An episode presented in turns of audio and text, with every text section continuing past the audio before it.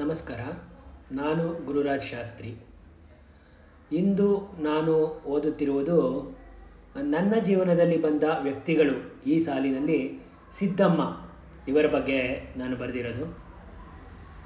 ಸಿದ್ದಮ್ಮ ಕೇಳಿದ್ದು, ನೀವು ಹೇಳ್ತಾ ಇರೋ ಹಾರ್ಟ್ ಆಪರೇಷನ್ ಮಾಡಿಸ್ಕೊಳ್ಳೋಕ್ಕೆ ಅಂದಾಜು ಎಷ್ಟಾಗ್ಬೋದು ಡಾಕ್ಟ್ರೆ?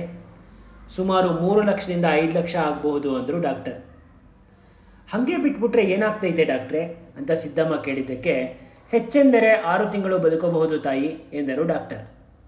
ಸರಿ ಬಿಡಿ, ಹಂಗೆ ಬಿಟ್ಬಿಡೋಣ. ಎಲ್ಲ ಜವಾಬ್ದಾರಿ ಮುಗ್ದೈತೆ. ನನ್ನ ಎರಡು ಗಂಡು ಮಕ್ಕಳಿಗೂ ಮದುವೆ ಮಾಡಿ ಆಗೈತೆ. ಮೊಮ್ಮಕ್ಕಳನ್ನು ನೋಡಿದ್ದು ಆಯಿತು.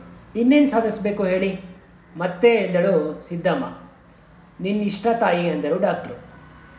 ಈ ವಯಸ್ಸಿನಾಗ ನನ್ನ ಮಕ್ಕಳ ಕೈಯಾಗೆ ಸಾಲ ಸೋಲ ಮಾಡಿಸಿ ನಾನೇನು ಘನಂದಾರಿ ಕೆಲಸ ಮಾಡಬೇಕು?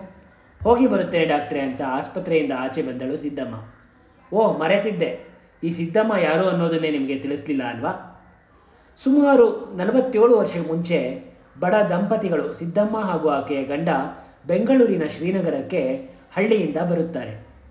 ನಮ್ಮ ತಂದೆಯವರು ಶ್ರೀನಗರದಲ್ಲಿ ಮನೆ ಕಟ್ಟಿದ್ದು ಸುಮಾರು ಅದೇ ಸಮಯದಲ್ಲಿ.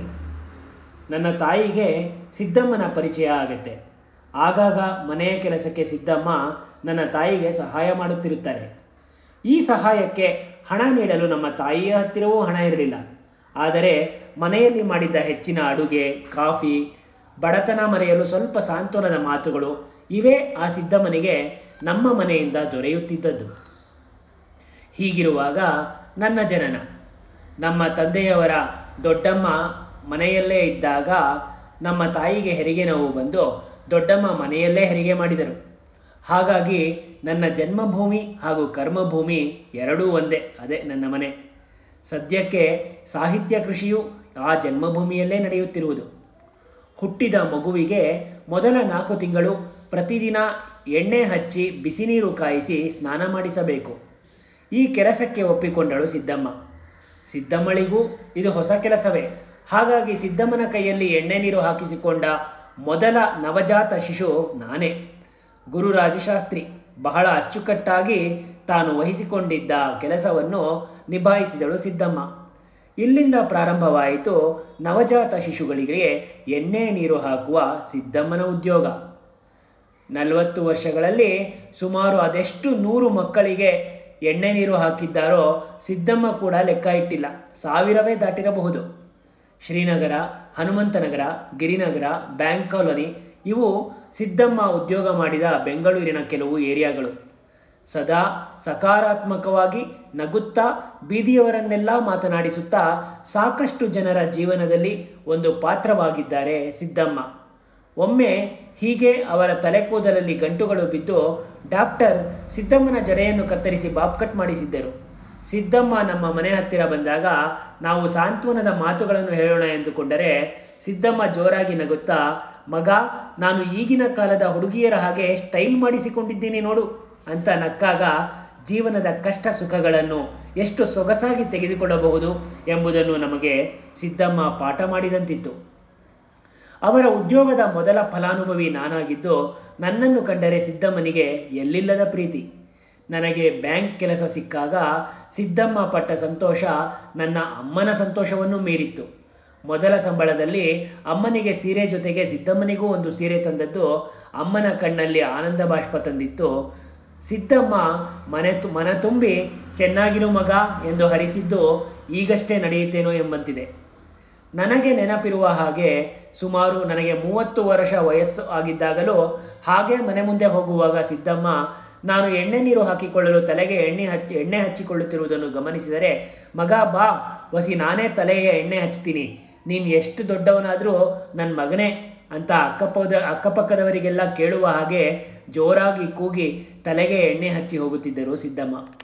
ಸುಮಾರು ಹನ್ನೆರಡು ವರ್ಷಕ್ಕೆ ಮುಂಚೆ ನನ್ನ ಅಣ್ಣನ ಮಗಳಿಗೆ ನಾಲ್ಕು ತಿಂಗಳು ಎಣ್ಣೆ ನೀರು ಹಾಕಿದ್ದು ಸಿದ್ದಮ್ಮ ನಮ್ಮ ಮನೆಯಲ್ಲಿ ಮಾಡಿದ ಕಡೆ ಉದ್ಯೋಗ. ವಯಸ್ಸಾದ ಮೇಲೆ ಕೈಲಾಗಲ್ಲ ಎಂದು ಮತ್ತು ಮಕ್ಕಳ ಹಣ, ಮಕ್ಕಳು ಹಣ ಸಂಪಾದಿಸಲು ಪ್ರಾರಂಭಿಸಿದ್ದರಿಂದ ಸಿದ್ದಮ್ಮ ಸ್ವಯಂ ನಿವೃತ್ತಿ ಪಡೆದಳು. ನನ್ನ ಅಮ್ಮ ಮೃತಪಟ್ಟಾಗ ಗೋಳಾಡುತ್ತಾ ಇದ್ದ ಹಲವರಲ್ಲಿ ಸಿದ್ದಮ್ಮನೇ ಅಗ್ರಗಣ್ಯಳು. ನಮ್ಮ ಬಂಧು ಬಳಗಕ್ಕೆಲ್ಲ ಸಿದ್ದಮ್ಮನ ಪರಿಚಯವಿತ್ತು. ಅಯ್ಯೋ, ನಮ್ಮ ಏರಿಯಾದಲ್ಲಿ ಸಿದ್ದಮ್ಮನ ಹಾಗೆ ಒಬ್ಬರಿಲ್ಲವೇ ಎಂದು ಅವರು ಅಂದುಕೊಂಡಿದ್ದರೆ ಅದೇನು ಉತ್ಪ್ರೇಕ್ಷೆಯಲ್ಲ.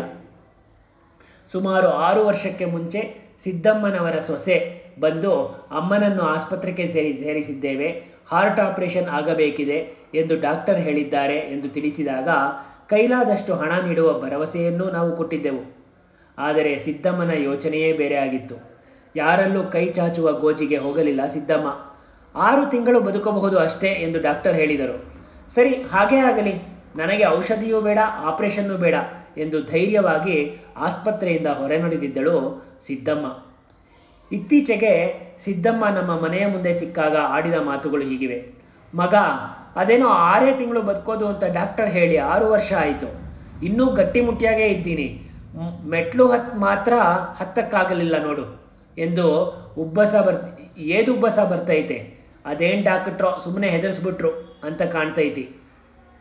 ಸಿದ್ದಮ್ಮ ವೈದ್ಯ ವೃತ್ತಿಗೆ ಒಂದು ಸವಾಲಾದರೆ ಜೀವನದಲ್ಲಿ ಕಷ್ಟಗಳನ್ನು ಎದುರಿಸುವ ಬಗ್ಗೆ ಹೇಗೆ ಎಂಬುದನ್ನು ನಮಗೆ ತೋರಿಸಿಕೊಟ್ಟ ಒಬ್ಬ ಆದರ್ಶ ವ್ಯಕ್ತಿಯಾಗಿದ್ದಾರೆ. ಹೀಗೆ ನಗುತ್ತಾ, ನಗಿಸುತ್ತಾ ನೂರು ವರ್ಷ ಬಾಳಲಿ ಸಿದ್ದಮ್ಮ ಎಂದು ನೀವೆಲ್ಲ ಹಾರೈಸುತ್ತೀರಾ ತಾನೆ? ಈ ಲೇಖನವನ್ನು ನಾನು ಬರೆದಿದ್ದು ಎರಡು ಸಾವಿರದ ಹತ್ತೊಂಬತ್ತರಲ್ಲಿ. ಮತ್ತೆ ಇದನ್ನು ನನ್ನ ವೆಬ್ಸೈಟಲ್ಲಿ ಹಾಕ್ತಾಯಿದ್ದೀನಿ ಏಕೆಂದರೆ ಇಪ್ಪತ್ತೆಂಟನೇ ಸೆಪ್ಟೆಂಬರ್ ಎರಡು ಸಾವಿರದ ಇಪ್ಪತ್ತೊಂದು ಅಂದರೆ ನಿನ್ನೆ ಸಿದ್ದಮ್ಮ ಸಾವನ್ನಪ್ಪಿದರು. ಅಮ್ಮನನ್ನು ಕಳೆದುಕೊಂಡಾಗ ನನಗೆ ಎಷ್ಟು ದುಃಖವಾಗಿತ್ತೋ ಅದಕ್ಕಿಂತ ಹೆಚ್ಚು ದುಃಖ ನಿನ್ನೆಯಾಯಿತು ಧನ್ಯವಾದಗಳು